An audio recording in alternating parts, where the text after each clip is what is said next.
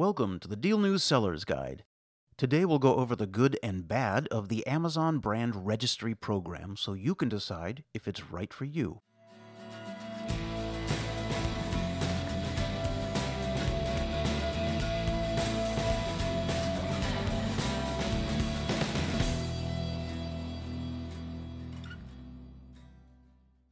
Most Amazon Marketplace brand owners and manufacturers will tell you that counterfeiters are a fact of life. If you are successful, chances are that at some point your products will be copied or picked up by unauthorized sellers.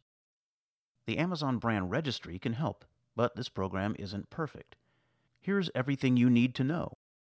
First, let's discuss the benefits of the Amazon Brand Registry.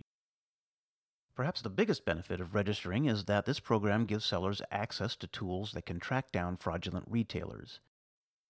You're able to conduct global searches with images, ASINs, URLs, or keywords.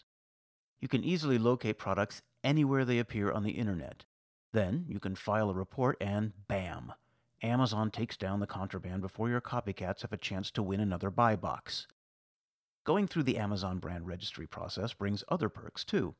For one, you'll gain enhanced brand content, a tool that lets you add brand stories, text placements, and enhanced images to your product descriptions. You can also create a store if you enroll in the registry. According to Lisa Abel, the Director of Seller Services at Deal News, a storefront gives the company the ability to promote all its products in a website-like format on the Amazon platform. Further, Abel explains that Amazon likes to test new tools with brand-registered sellers. She says they seem to test perks like advertising tools with brand-registered companies. This gives brand-registered companies a leg up. However, Amazon brand protection does raise a few concerns. While registering gives you more control over your brand, some are concerned that it's just another way for Amazon to assert control over your brand. Similarly, some vendors doubt the program's effectiveness. Here's an example of how these concerns have played out. In 2017, Amazon faced a real problem. Thieves seem poised at every turn to poach, resell, or counterfeit marketplace products. In an effort to thwart this, Amazon began encouraging sellers to retain control of their images, products, and brands by officially registering them. This did not go over well with some sellers. After being hit by several lawsuits, Amazon updated the brand registry, requiring businesses that had already registered to re-register.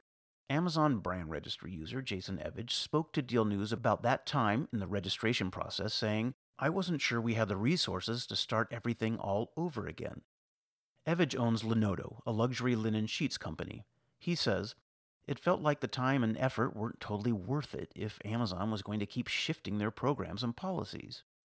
But the process by which Linodo has been able to remove unauthorized sellers has proven easier than before they registered their brand, even if registering comes at a cost. Evage appreciates the program but asks, "If we're brand registered, why do we have to police?"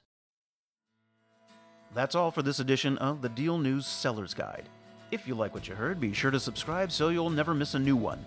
And if you want to learn how you can turbocharge your Amazon Marketplace revenue and gain access to the exclusive Deal News Amazon Traffic Network, head to marketplace.dealnews.com. Or send an email to getstarted@dealnews.com. Thanks for listening.